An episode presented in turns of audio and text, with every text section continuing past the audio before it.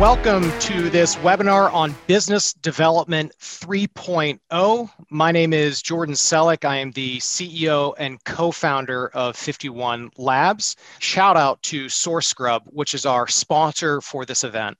Uh, SourceScrub is M&A software for deal origination.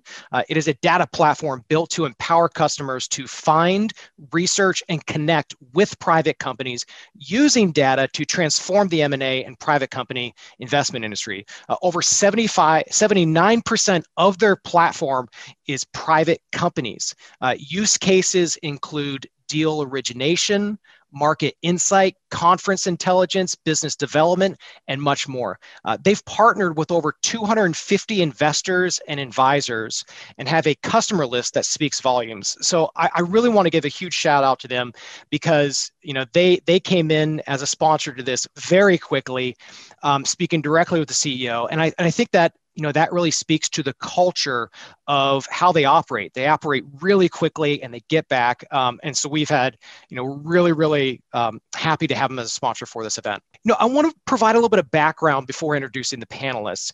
So i think this is best explained by the story of two different private equity firms.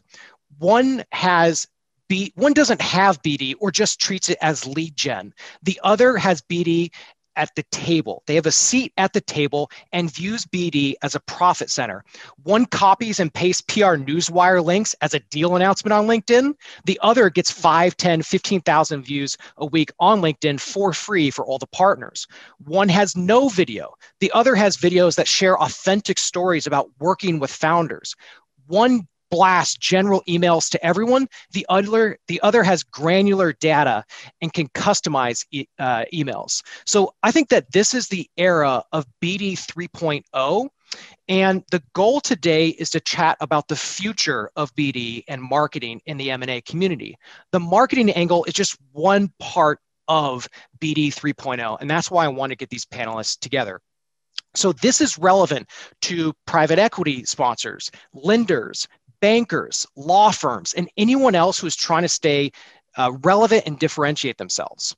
So, what I'd like to do now is introduce our panelists. Our first panelist is one of our clients. Uh, Ryan Grand is a principal of deal origination at HKW. The next is Carlos Soto, Carlos Soto, who's a managing director and head of BD for Comvest Partners. Next, Heather Madland, who's partner and head of BD for, for Huron Capital. Then Jeremy Holland, who's managing partner of origination for the Riverside Company. And last is Mark Gartner, principal and head of investment development for Clearlight Partners. There we go. What I'd like to do is for each panelist to kind of give a snapshot about what you think the key components of BD 3.0 are. And Mark, would you mind kicking us off? You know, I think it was Socrates who said the beginning of wisdom is the definition of terms. So I'd like to offer at least my definition of, of BD 3.0. There's probably a lot of people tuned in right now who wonder if this is even a thing. Um, so, you know, here is my definition uh, BD 3.0 is the era during which new technology, data, and marketing driven strategies are embraced by private equity to drive differentiated deal flow, emphasis on differentiated. So there you go. Who's going to follow that one up? Jeremy, over to you. That's a pretty tough act to follow. uh, that, that that's really well said. It doesn't I, I have to be a definition. We could just yeah. throw out some general ideas. Yeah, I, am not touching the definition. That was perfect. Um, you know, it, it's really a, a, much more fulsome profession and approach right? So it's it's all of these things. It's being a, a thought leader uh, in the deal community. It's being a thought partner internally and helping your teams not only find deals, find angles to win deals, and drive portfolio performance, whether that's through add-on acquisitions um, or helping the, the firm grow uh, through investor relations and other and other mechanics. And so I think that 3.0 is kind of the all of the above era where you're not just siloed in one particular capacity, but you're called upon to uh, be much more of a Swiss Army knife, helping the firm in many different ways. Heather, can you talk about maybe what is BD 1.0, 2.0, and then what you think are the, some of the key pieces of 3.0? Yeah, I mean, 1.0 was sort of the creation of the role, so to speak. Like, what is this?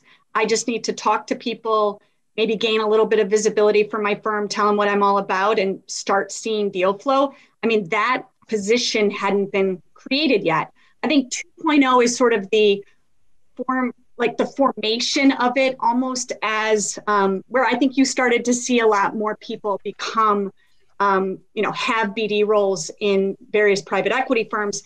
And I think today what we're seeing is we're seeing that it goes beyond just deal origination, like everybody said, but you know, this is a viable career path. I mean, I just got a resume from a guy who's an undergrad, and he is targeting BD and private equity as a career path coming out of undergrad. Same with um, an intern we hired coming out of uh, business school. So I think this is what we're seeing. And then, you know, BD 4.0 and beyond is, you know, potentially that seat at the table and sort of what that evolution looks like. And I think we're going to talk a lot about that today. All right. Uh, Carlos Soto and uh, the one who has differentiated himself on this Zoom with an awesome sweater. Tis the season to wear badass sweaters like that. Um, nice. So yeah, what are, what are your thoughts? Uh, first, how long have you been doing BD, and kind of what are your thoughts on what 3.0 means?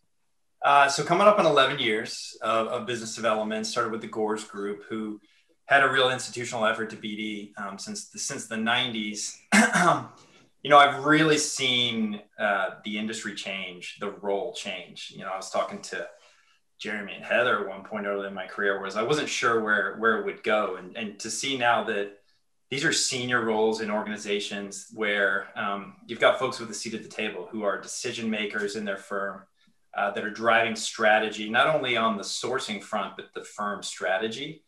Um, so you know, really seen a development there. You know, for me, 3.0, I think the market today has never been more competitive and it's also becoming more and more efficient and and so professionals like the folks here and the folks listening in who are in this role really need to focus on on how they can differentiate their firm and and how they're going about that strategy um, you know relationships are the core tenet of business development right there's nothing that will ever replace development uh, replace relationships but I think what you're seeing is a way to utilize data um, to further those relationships, to help drive sourcing strategy, internal strategy. And, and so, you know, as you add on to that, it's it's everything's about efficiency, efficiency with time. How do you spend your time? And, and where we really use data and where I think you're starting to use it is, is how do you be, be most efficient with your time and apply that to relationships? So let's maybe break this down into three parts. The first part of this conversation is really externally facing, BD and external marketing. The second part is internal. You know, how you're you selling yourselves internally to the firm and how has that evolved? Uh, the last thing is the tech stack. And maybe to kind of kick off the first part about external marketing, what I'd like to do is to share a case study that we did with Ryan. And, you know, I think that would be a good segue for, you know, Ryan to hear how your thoughts have evolved for the 3.0 skill set. So, uh, Nicole, would you mind sharing the, the screen for that, please? So this is an example of one of the posts that we did for HKW. Uh, you know, the scope of this is 50 posts for them. We're doing multiple videos. Uh, this is one of the posts that we did for HKW. And for a little bit of background, um, Ryan, can you share you know what this post is about yeah and um, you know to be fair it's a real story they didn't just uh, create it out of thin air but they did help me curate it uh, so i mean I, I, think this post goes back to the the 1.0 to 2.0 to 3.0 discussion um, because this post is really about when i was coming in i really only thought of bd in that 1.0 i didn't realize there was a career path um, I, I really you know i told ted when i came in i'm going to do this for three to five years, and then I'm going to be a transaction guy. And now he makes fun of me for that uh, every day. Um, but uh, but that's kind of the genesis of it was you know let's find a story about what's somewhat interesting, and also the fact that you know I'm not uh, the most bubbly, outgoing type that we put in there, um, and and there's still a a place for someone like me in deal sourcing. So um, you know that was kind of the thesis was let's find some interesting story angle um, and and kind of send it out there on on LinkedIn. And, and Ryan, before we kind of kicked off working together a couple months ago, like what was what would you say your view and the firm's internal temperature was on posting on LinkedIn? Lukewarm at best. Uh, so it's um, it's been a big, uh, but it's been a big step. I mean, my post alone, as we we show at the top, I mean, I kept seeing these these views roll in, sending Jordan, you know, for fifty thousand views. He's like, well, that is truly viral in our industry. Um, and then I started getting deal inbounds as well. So, you know, it's it's direct correlation um, to you know this digital marketing strategy is already paying off, and I think uh, you know when the results come in, you get a lot of backers pretty quickly. So. Well, let's maybe shift this over to the broader discussion about external marketing, and we can go ahead and go back to the full panel view here. So I'd like to kind of ask the panel what do you think the future is for 3.0 in terms of external marketing and BD? And some of the things to think about are conferences. What's the future? When things return back to normal and travel, are you going to be going to the same, less conferences, more conferences? Can you talk about panels, maybe video marketing, websites, SEO and paid search, podcasts? You know, those are more marketing, but also like for you to talk about more BD focused uh, ideas as well. Um, let's have Heather kick us off. Yeah.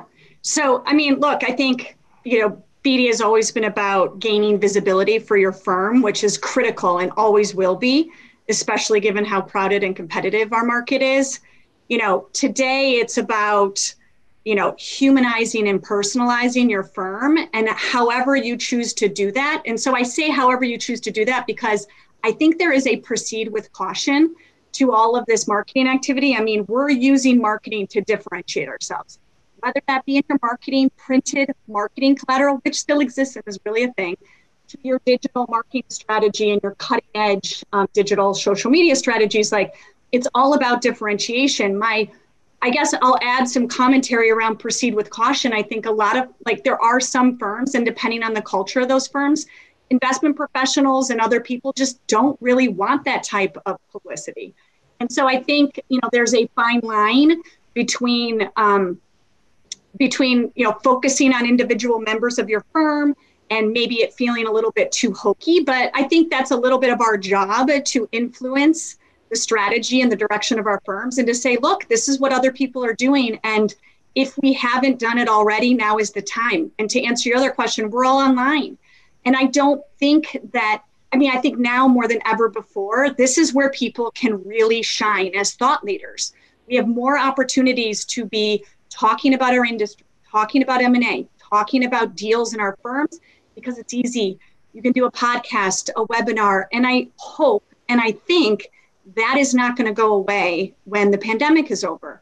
I do think our, our industry found technology, virtual technology, and you know, and, and I think there's going to be a nice balance between how we leverage that for our, you know, boots on the ground and off the ground activity. And I think that will shift. Um, and, and I guess one more thing I'm going to say, and it's a little bit self-serving, Jordan, so apologize, but but Jeremy will appreciate this too. You know, I think there's also an evolution in our industry that we have a little bit of a PR problem in general as middle market PE. Um, and you know, I think increasingly business owners are skeptical skeptical of selling to private equity. And, you know, ACG public policy is now gone. And in place of that, AIC, which is the lobbying group for the large, big, big private equity firms, has has formed the Middle Market Alliance. And Huron and Riverside are members of that alliance, but but just as easy. It's to like educate and develop programming and content for the middle market so DC hears that there's a difference. And I just I know that's self-serving, but if anyone's interested in learning more, Jamie and I have information on it. That no, that that brings up a couple of points. Um, one on your earlier point, which is you should look at LinkedIn content in three ways. First, industry posts. Let's talk about trends in whatever industries you're covering, something that's interesting. Number two are company posts a fund closing, a deal announcement, a new hire. And the third are personal posts. What people lack in our industry is a third thing. But let's think about all three categories. Yeah. It's not what you say, it's how you say it. So you work six months on a deal and you copy and paste PR Newswire, that's bad content. That sucks. It's boring. It's not memorable.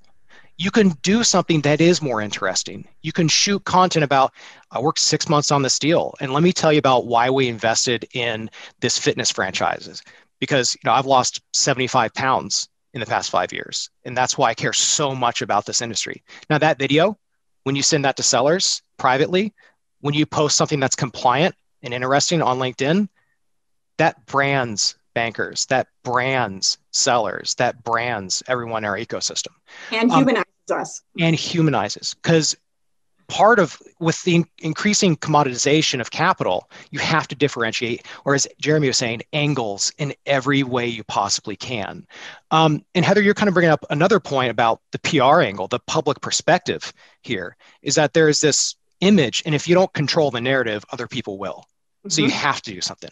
This is the era of semi-private equity.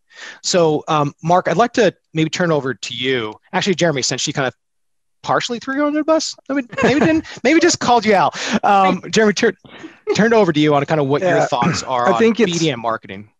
It's the era of earned attention. I think if you look at what Mark's doing with his blog is a good example, where you are driving home specialization uh, in your whether it's an industry focus or a uh, you know a specific type of investment structure it's your differentiation. There's now so many firms it's really important to communicate why you're different. Um, and and to get beyond what we do ebitda x to y this kind of industry and and start explaining how we do it is really important. It, not only for your firm but for the industry how we grow these companies how we help them hire uh, a sales staff how we help them navigate this current dislocation we're in and start sharing more of that content of, of what we do every day. And that's going to earn you the right kind of attention as opposed to email marketing which is more just kind of uh, an annoyance at this point where you're pinging somebody constantly. Instead, people are choosing to go to Mark's blog. They're choosing to go to your vlog and consume this content on their time or, or to LinkedIn. It's different when the person has chosen to allocate this time to consuming this kind of content as opposed to the email approach, which interrupts their workflow for many people that don't have the discipline to turn off Outlook. It's they find it disruptive, and so we we need to be a lot more proactive and thoughtful about how we approach the role. So that brings up another really good point, and I'll turn over to you, Mark, after this, which is, I think this generation of firms and BD professionals, it's no the mentality almost has to be what VC the VC community does really well is add value in content in resources. Like your top 10 concerns in working with a private equity firm, put that on the website. Like here's what you need to know. Like we'd love to work for you. Well, work with you and partner with you. But here's what you need to know in talking to other firms, things like that, and adding value to the market. Uh, Mark, I am so excited to have you here because like your your your blog posts are legit you put a lot of thought into them. You are truly a thought leader in the industry with your long form posts on uh, on Clearlight Partners. Um, can you talk a little bit about how that started and maybe some of the results that you've seen? Yeah, no, thanks, Jordan. Um, I had this epiphany one day that I really was a net content consumer, meaning I was spending all of my time consuming other people's content, not focusing on my own. And so then I wanted to start experimenting with that. And I saw a quote by a guy named uh, John Lasseter, who I believe was the former chief creative officer of Pixar. And he said, quality is the best business plan. And there's a lot of digital noise being secreted on LinkedIn that people kind of waste time on. I think the goal is to put out stuff that's good. And so if you work with agencies, particularly agencies that have not worked with private equity historically, they want to put you on a content calendar and it's more about volume. You constantly have to be in front of everybody. My approach has been to wait for inspiration. And I know that makes me a little bit more of an artist, you know, than a professional, I suppose. But, you know, wait for the topic that you have to write about that really affects you viscerally. And that's made all the difference. And what's really interesting right now is that the bar is so low for private equity content. You know, if you spend time, we're all smart people, you know, on this panel right now, you'll be rewarded. People will take the time and invest the energy to read your information and then even reach out to you, which is why you're doing all this in the first place. And not to mention the SEO reward. Um, like I said, the bar is so low. We've found, um, not to give too much away here, if there's a topic we want to rank for in Google, we're on the first page. And so it's been really rewarding to see how some of this content creation has resonated with um, the audiences we care about, which is, as you said, Jordan, general industry. So that could be intermediaries, it could be other private equity funds. Um, that can be business owners generically. We have sections on things like how to value a private company, trying to be an education resource to business owners. And then there's the very specific industry pieces we do that are kind of a dovetail of the theses that we're developing that talk about hey this is in granularity how we're looking at your industry and what we are looking for. And we are always seeing differentiated deal flow when we take the time to do that you know while we're taking the risk of putting our investment theses out on the internet but it's only been a positive. What are your thoughts around that content and turning it into video either long form or micro clips because i mean there's so much quality thought. So like your long form let's say you have four parts of that blog post turn it into four micro pieces that's distributed to supplement and drive traffic I think it's a great idea. From my experience, the video snippets play very well on LinkedIn. Um, the benefit of videos, it's a passive medium, meaning video kind of happens to you. And so people really like consuming video. It's harder to sit down and read a long form blog. So a lot of people will view the video and people really mm. like it. And yeah, if, if you write a long form blog that plays really well, the video snippets are the gift to keep on giving. Chop it up into four or five pieces and use it that way. But again, all under the banner of quality is the best business plan. Keep it so, short and simple.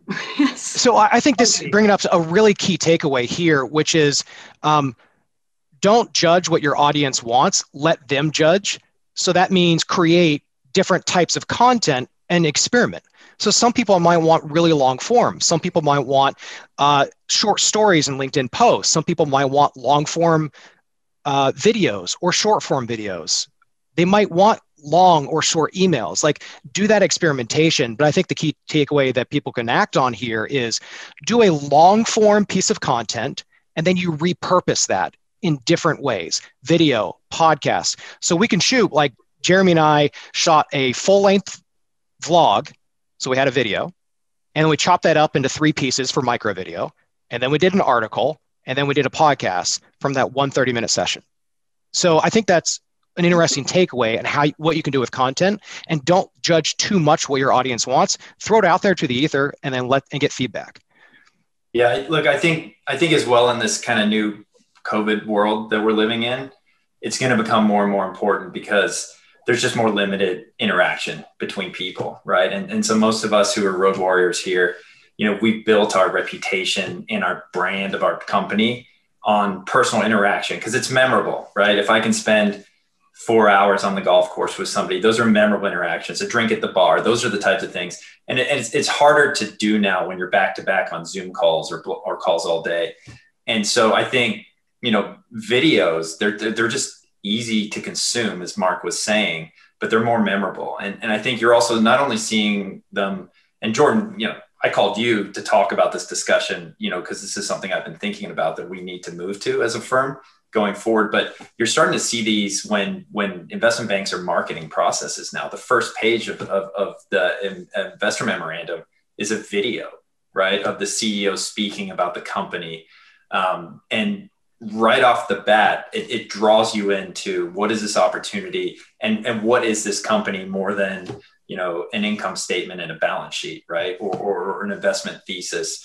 And so you know the effectiveness of, of video i think has become more and more important not only because we all consume information differently these days i mean i'm not a big social media guy but you know i'm on instagram and and now that they've made these you know stories or whatever they call them like the tiktok videos i mean i can watch I won't tell you how long I watch them. watch now we know what's doing. Carlos, that brings up a good point in terms of in, in terms of the the the video. Um, which is you as an individual might think very differently from the firm in terms of culture and how you want to do your job and, and market the firm. So my, my suggestion is if you have that discovery process is do something yourself that is obviously compliant and marketing signs off for, just do one video. Because once the firm sees that, the lights will go on. Like, oh, that's what it can do.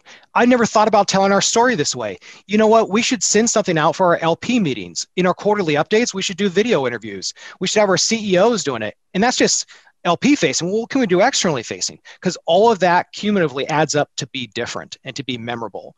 Jeremy, what, what are your thoughts on, you know, this on either video or just kind of other stuff? Like research driven approach or some of the other topics yeah it's, it's it's i think it's more broad you touched on panels and and things earlier it's really one of my colleagues uses the phrase extend the experience a lot. So you just use the video example, but if you're going to invest your time to drive to a location and sit on a panel and what have you, there's two different mindsets. There's people that feel like they have to do it and they're zipping in and zipping out. They're literally looking at can is there an exit side door so they don't have to stop and talk to people afterward?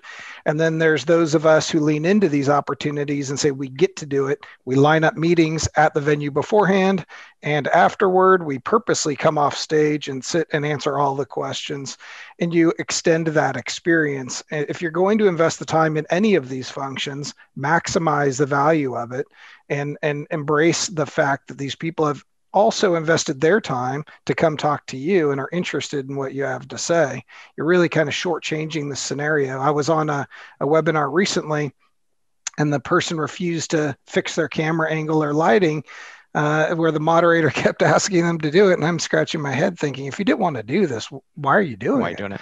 You know, lean all in to this profession. You this is a distinct role in the industry and you enjoy it or you don't. If you if you don't, there's a whole lot of people out there that are, are willing to step up and and pursue the role wholeheartedly and and um, across all these different functions.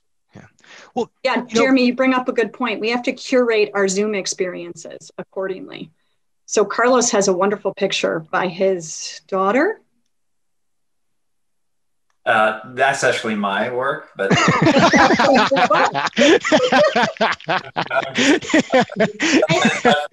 have a pl- I have a plant from Gretchen Perkins in my background, so we all know if it dies, I'm in really big trouble. But you can all attest it's alive and well.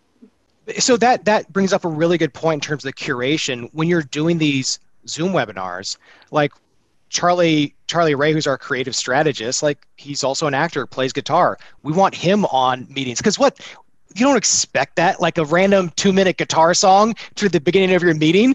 Or do you have a qr code in your virtual background so you can scan it on meetings? Does your background look like trash or does it look like you've upgraded in the past nine months during covid? Um, so like this is this is part of the new normal. Like this is not going away once we get vaccines and everything. This is going to be the new normal.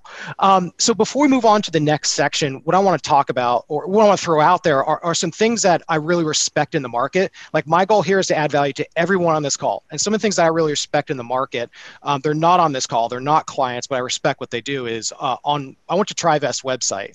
They have a chat bot um, mark i don't know if you have a chat bot on yours as well but that's what vc firms do you go to their website and say hey i'm jordan. I'm a you know head of business development at you know 51 capital. You know are you thinking about selling your business? Or how can i be helpful? By the way here are three tools. And then you have all that campaign that follows them afterwards. So that's something i really like about their website. Um, also you talked about seo mark but the, and there's also the paid search. If you type in private equity guess who's at the top of that for paid search?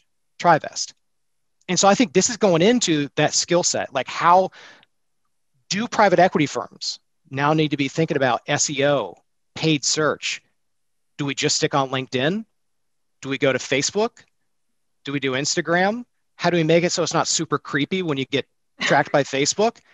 I'll, I'll say like Live Oak Bank, I get their ads on Facebook and they're appropriate for that channel and for me as a business owner. Um, so I think these are some of the questions to be thinking about. In terms of podcasts, go ahead.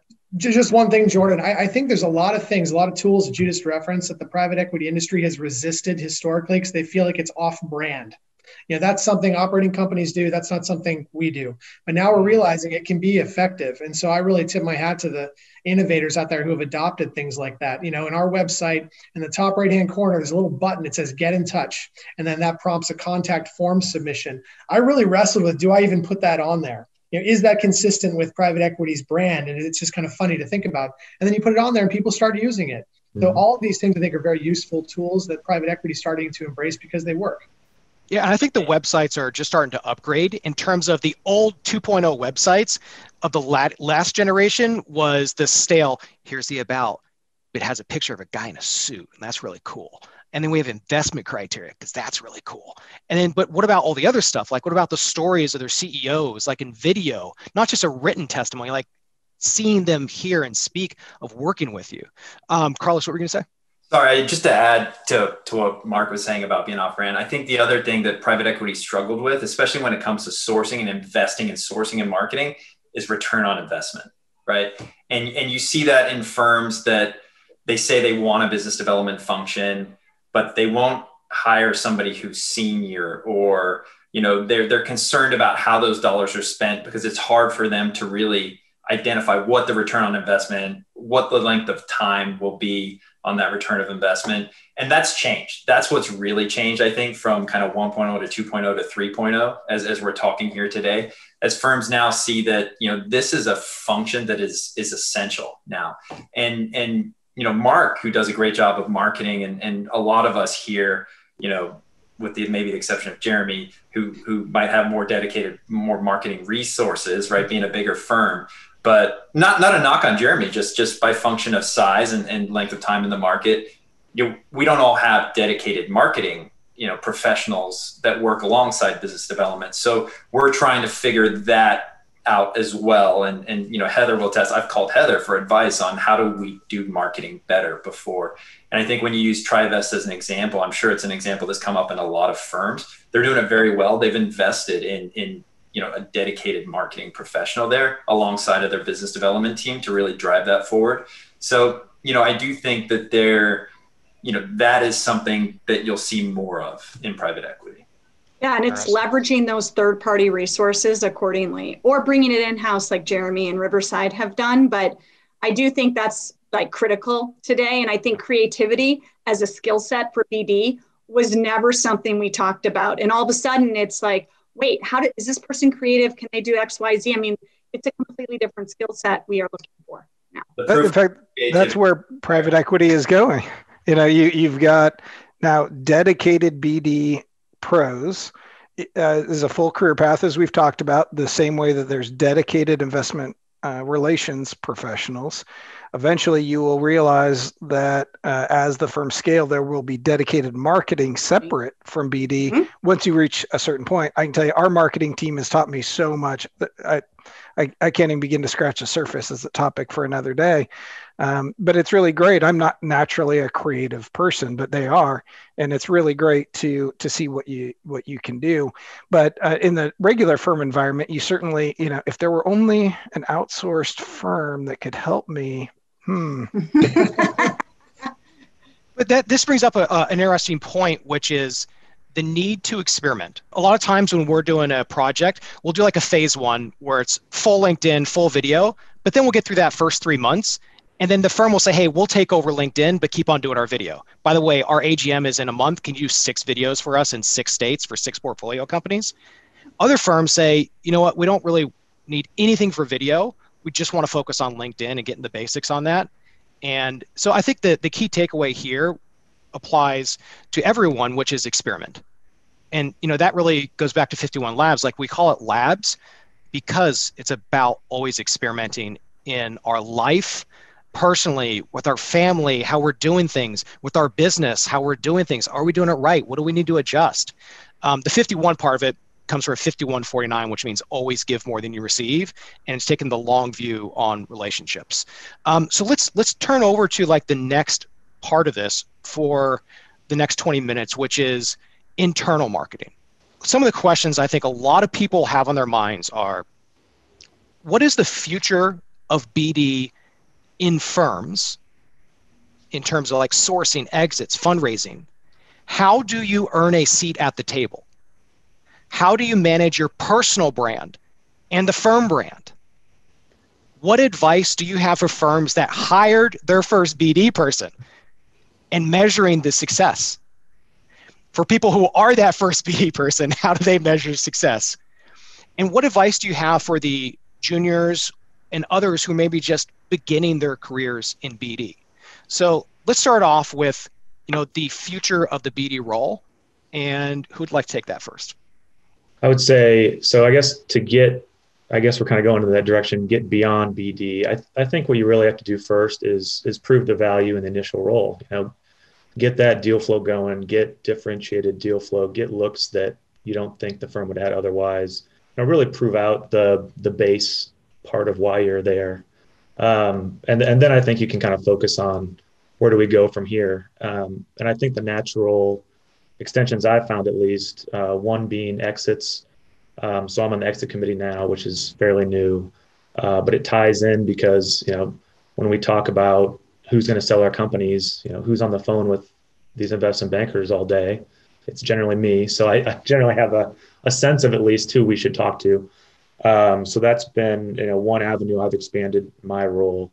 And I think fundraising is the other really natural one, just mm-hmm. skill set wise, and also as we talk about importance of the role increasing. Um, you know, the deal flow is the lifeblood of private equity firms. Good deal flow, and if you can't express that to your LPs well, um, I think it puts you at a big disadvantage. So I think that's a, a little bit of where I'm I'm seeing the role going. Let me ask everyone uh, on that point about the lifeblood of the firm and, and deal flow. If you had to guess on a scale of one to ten of the people that you interact with, your colleagues and peer, your peers, what percentage of them do you feel are confident and self-assured? Like, no, this is really important in the firm, and look at the deals and I, I know what you guys feel about this, but listen, like, here's what I add to the firm. How confident do you feel the average BD and origination professional is about what they do in the firm? I'll say, well, I think it depends on where the firm is on their their journey to 3.0.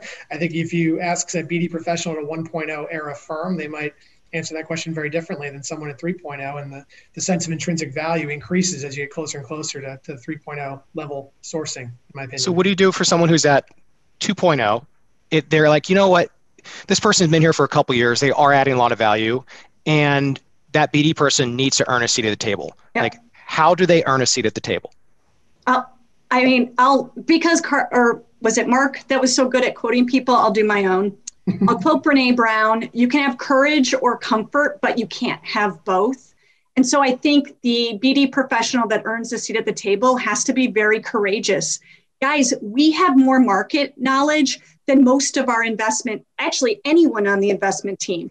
We're hearing about deals, we have intel about deals, we have relationships with advisors and lenders and other people that could be really important to our portfolio companies.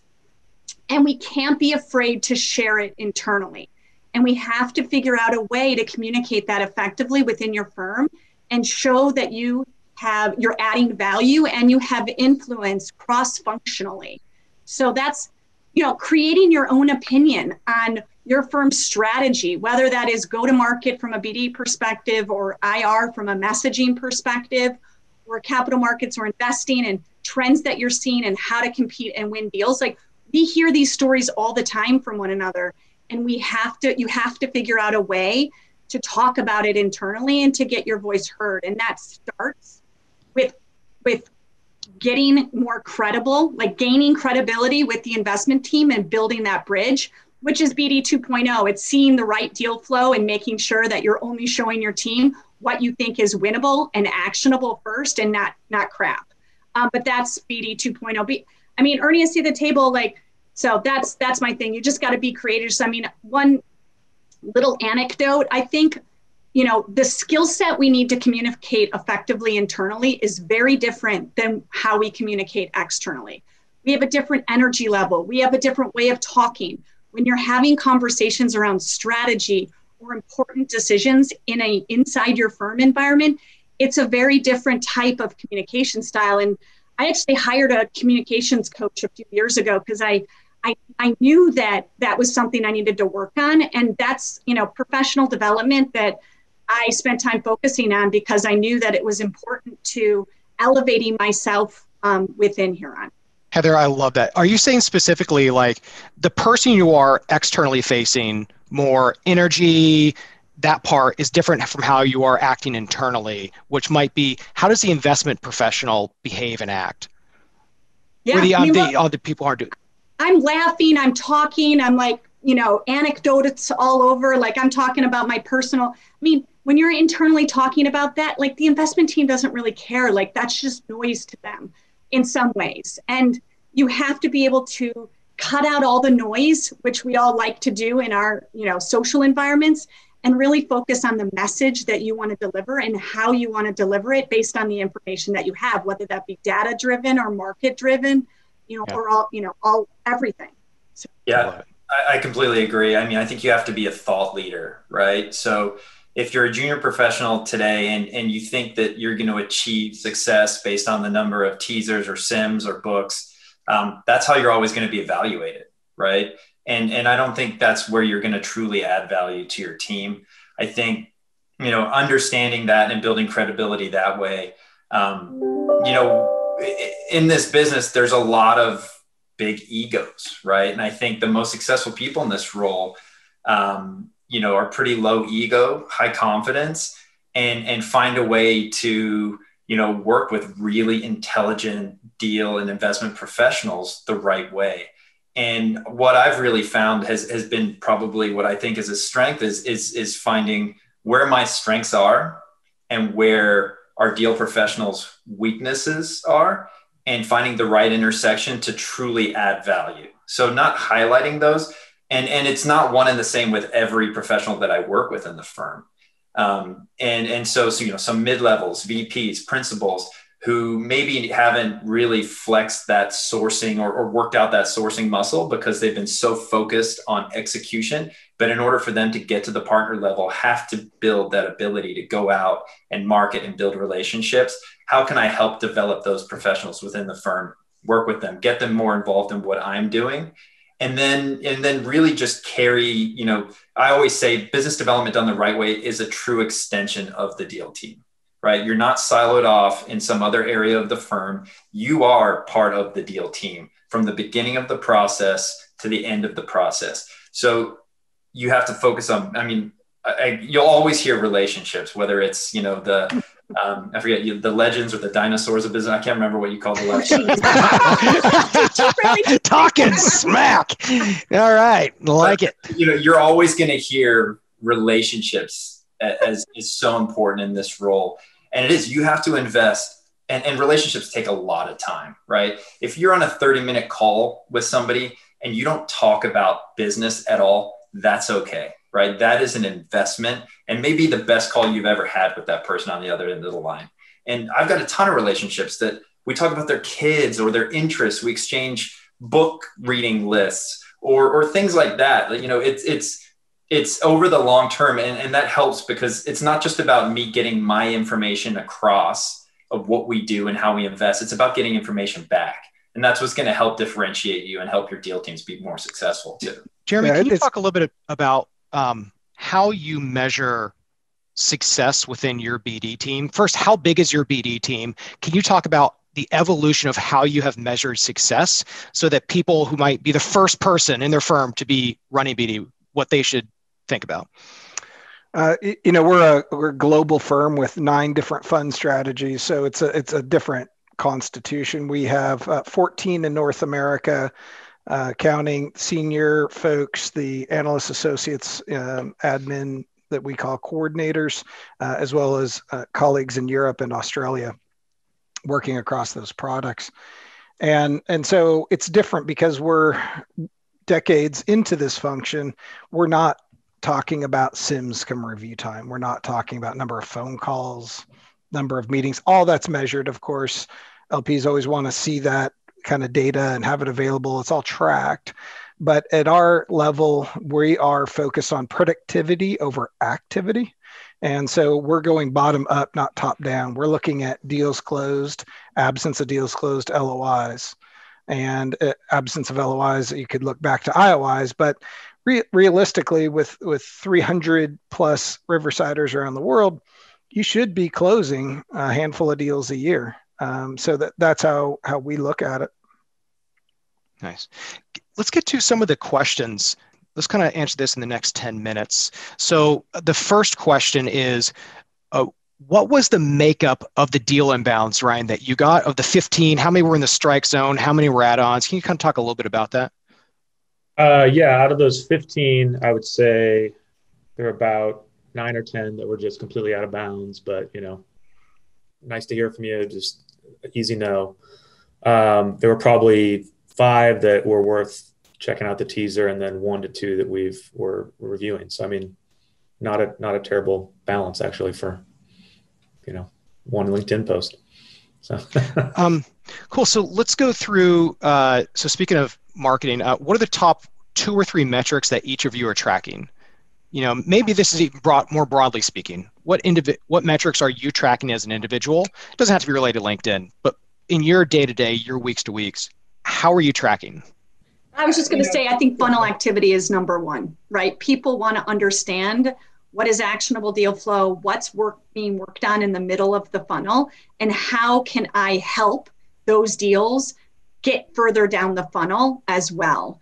And so I think we constantly look at funnel stats and actionable deal stats to and and and also where our deal flow is coming from from a geography perspective so that we can target and customize our BD efforts accordingly. So those are kind of a couple areas that we yeah, Jordan, it's a good question. I mean, when we first started with the digital marketing activity, it's easy to get distracted with vanity metrics. You know, people want to tell you about, you know, impressions or views or website traffic, and, and that's all nice. And that's that is in the funnel continuum. So it's helpful to some degree, but that's not what gets deals done. So I want to see people taking real action, you know, as a result of something that we did, action that would not have happened otherwise. Um, and the best is when someone reaches out to you and like in Ryan's case, sends you a deal you wouldn't have seen. And so that's really helpful. I love seeing form submissions on our website. Again, that's still kind of nascent. Haven't closed a deal from a form submission. I do think deals will get done that way with the right content, and so I'm holding out hope that that could happen someday. But you know, what sort of real life activity is generated from what you are distributing digitally? I guess, Mark, I have a question for you or other panelists. Like, how important is the engagement on the social media platform? A lot of brands, consumer brands, do this and measure it based on engagement, not just how many followers do I have or how many people have viewed something. How important is that to be part of the conversation without, I don't know, compliance coming up, coming after you or saying something that's not politically correct or, you know? It's easy to get distracted, Heather. It's a great question because engagement feels good. You know, the ego responds to engagement. Um, and that's the essence of why social media has really taken over. I mean, you listen to some of the founders of Facebook, they talk about exploiting vulnerabilities in human psychology, getting people to post more, you know, and that's what made it so addictive. You, you can't lose sight of the fact that you're doing it to generate deals. So, yes, it's good for brand awareness. Yes, it's good to be part of the conversation, but don't make that your primary focus. You're there to generate deals. It's and, back and to quality over quantity. Exactly. And one of the kind of notes here in terms of metrics that's important to know for everyone with our particular market on LinkedIn, they often don't like or comment, but they will view. Now, it's not everyone will view.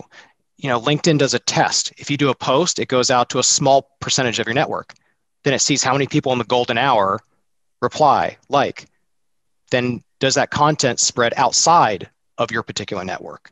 Hmm. So it's okay. And I, I, I learned this in the past four years, and I have to remind myself stay consistent, stay quality, stay authentic. Don't worry about the metrics. Yes, they matter, but they're not the primary thing. Just be who you are, be consistent, be quality. And then a year from now, when you fly to a, a meeting and someone says, Hey, I saw that video that you did six or 12 months ago that has happened to me for the past four years and i have to consistently remind myself like you've never liked or commented on a single thing i had. You actually watch the videos. So just stay consistent stay authentic and be yourself. Great advice. Jeremy what were you saying? I, was just going to say for us, one of the things I like to really hone in on are when we close deals or, or bid on uh, companies from sources we had not previously transacted with.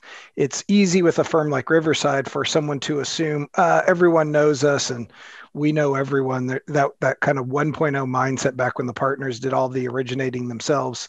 Sure, they they are aware of a lot of investment bankers at the major investment banks, but it's it's pretty fun when they say who is XYZ partners and on the next one who who is this firm and who is that firm? But by being regional and going deep and building these relationships locally we continue to turn up opportunities that the firm you know would not have otherwise seen. And so there's there's a multi level to it. So there's the fishing aspect but i think what mark's doing what other people are doing it's getting the fish to jump into the boat as opposed to us out there knocking on doors all the time and so it's it's changing that relationship at the same time that we're changing our relationships internally as we add value on exits or, or other ways Cool. And guys, I want to launch a quick poll about CRM. Somebody asked a question, which is also one of our poll questions. So let me go ahead and ask this. You know, what CRM are you using? Salesforce, DealCloud, Dynamo, uh, a wraparound Salesforce platform, or other, or none? Do you still use it Excel, or do you using are you using Word? If anyone's using Excel, they're not going to admit it on this. Uh... Who's going to do it? Raise your hand. It's fine. All right. So it's coming in, coming in. Got 125 votes coming in. We're going to close this in 10 seconds. I won't Just do go the back for one second. shot clock. Can I go back to the? Uh, yeah, for sure. One, I think the 1.0 mindset was, you know, go find deals. 2.0 was let's find deals that are a good fit for us and make sure we we you know are ahead of all those. And then 3.0 is how do we know when these deals are coming? How do we how are we you know we have kind of predictive knowledge around we want to be in this industry but you know maybe it's two years away. Let's start talking to these companies now. How do we market to that segment? How do we show expertise? And i think it, that's that's really what we're we're gaming for here is how do we get ahead of everything and, and get those early looks or even you know preempt things is, is really the uh, the holy grail of BD 3.0 for me. Yeah, Jordan, if you're if you're looking for topics that go deeper into some of these, I mean, one might be the weaponization of CRM data and how to make that data quasi-predictive, and then also the integration of the technology platforms that we're using, uh, so that all the data resides kind of you know in a, in a central hub with good integrity with that data. Those would be wonderful topics to kind of revisit, in my opinion.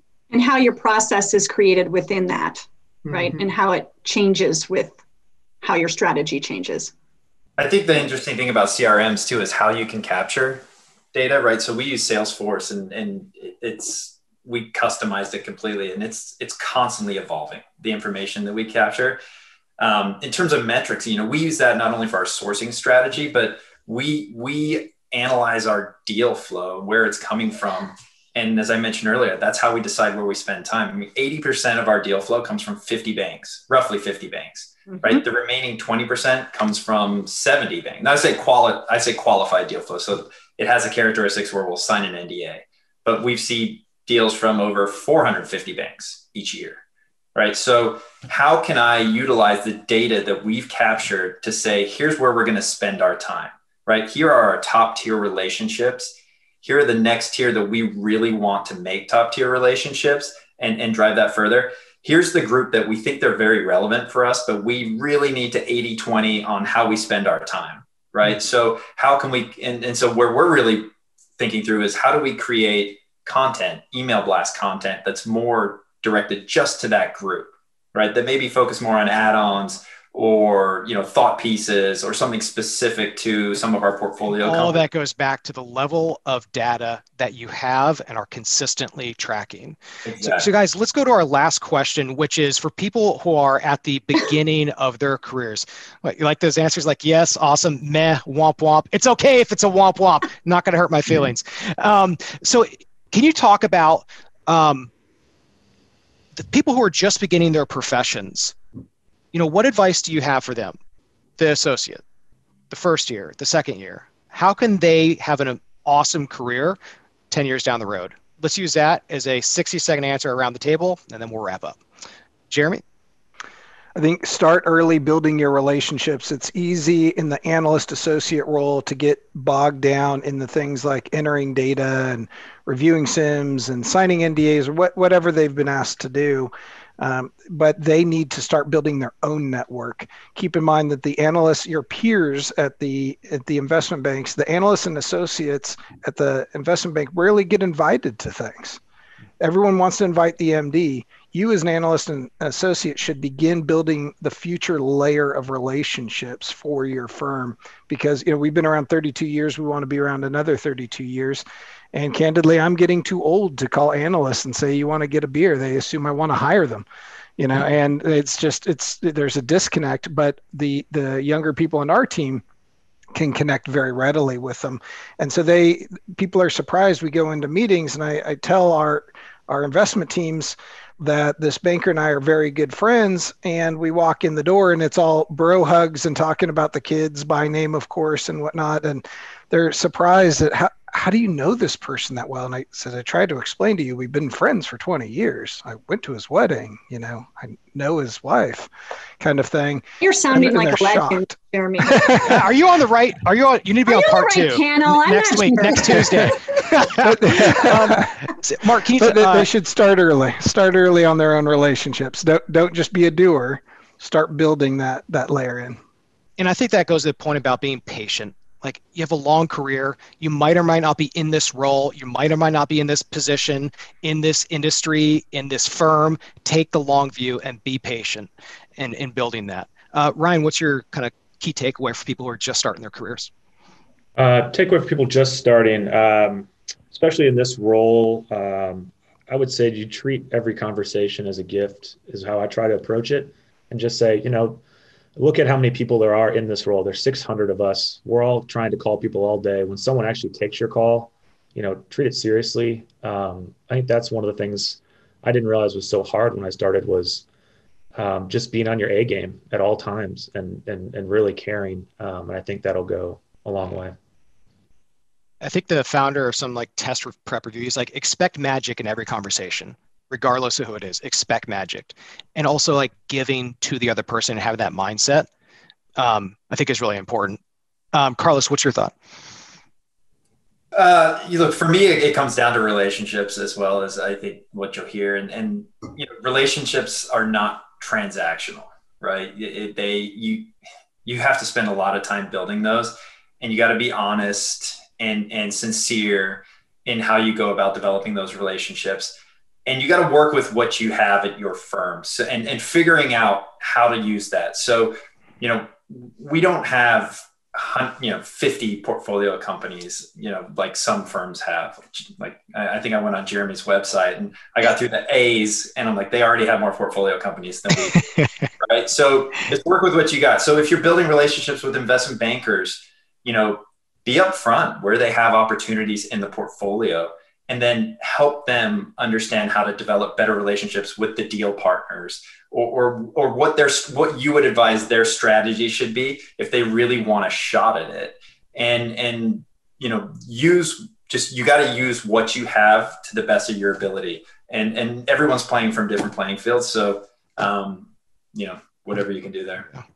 Mark yeah, I would say in the sense that, you know, your aim should be to decommoditize your firm, you should also decommoditize yourself, uh, make yourself indispensable.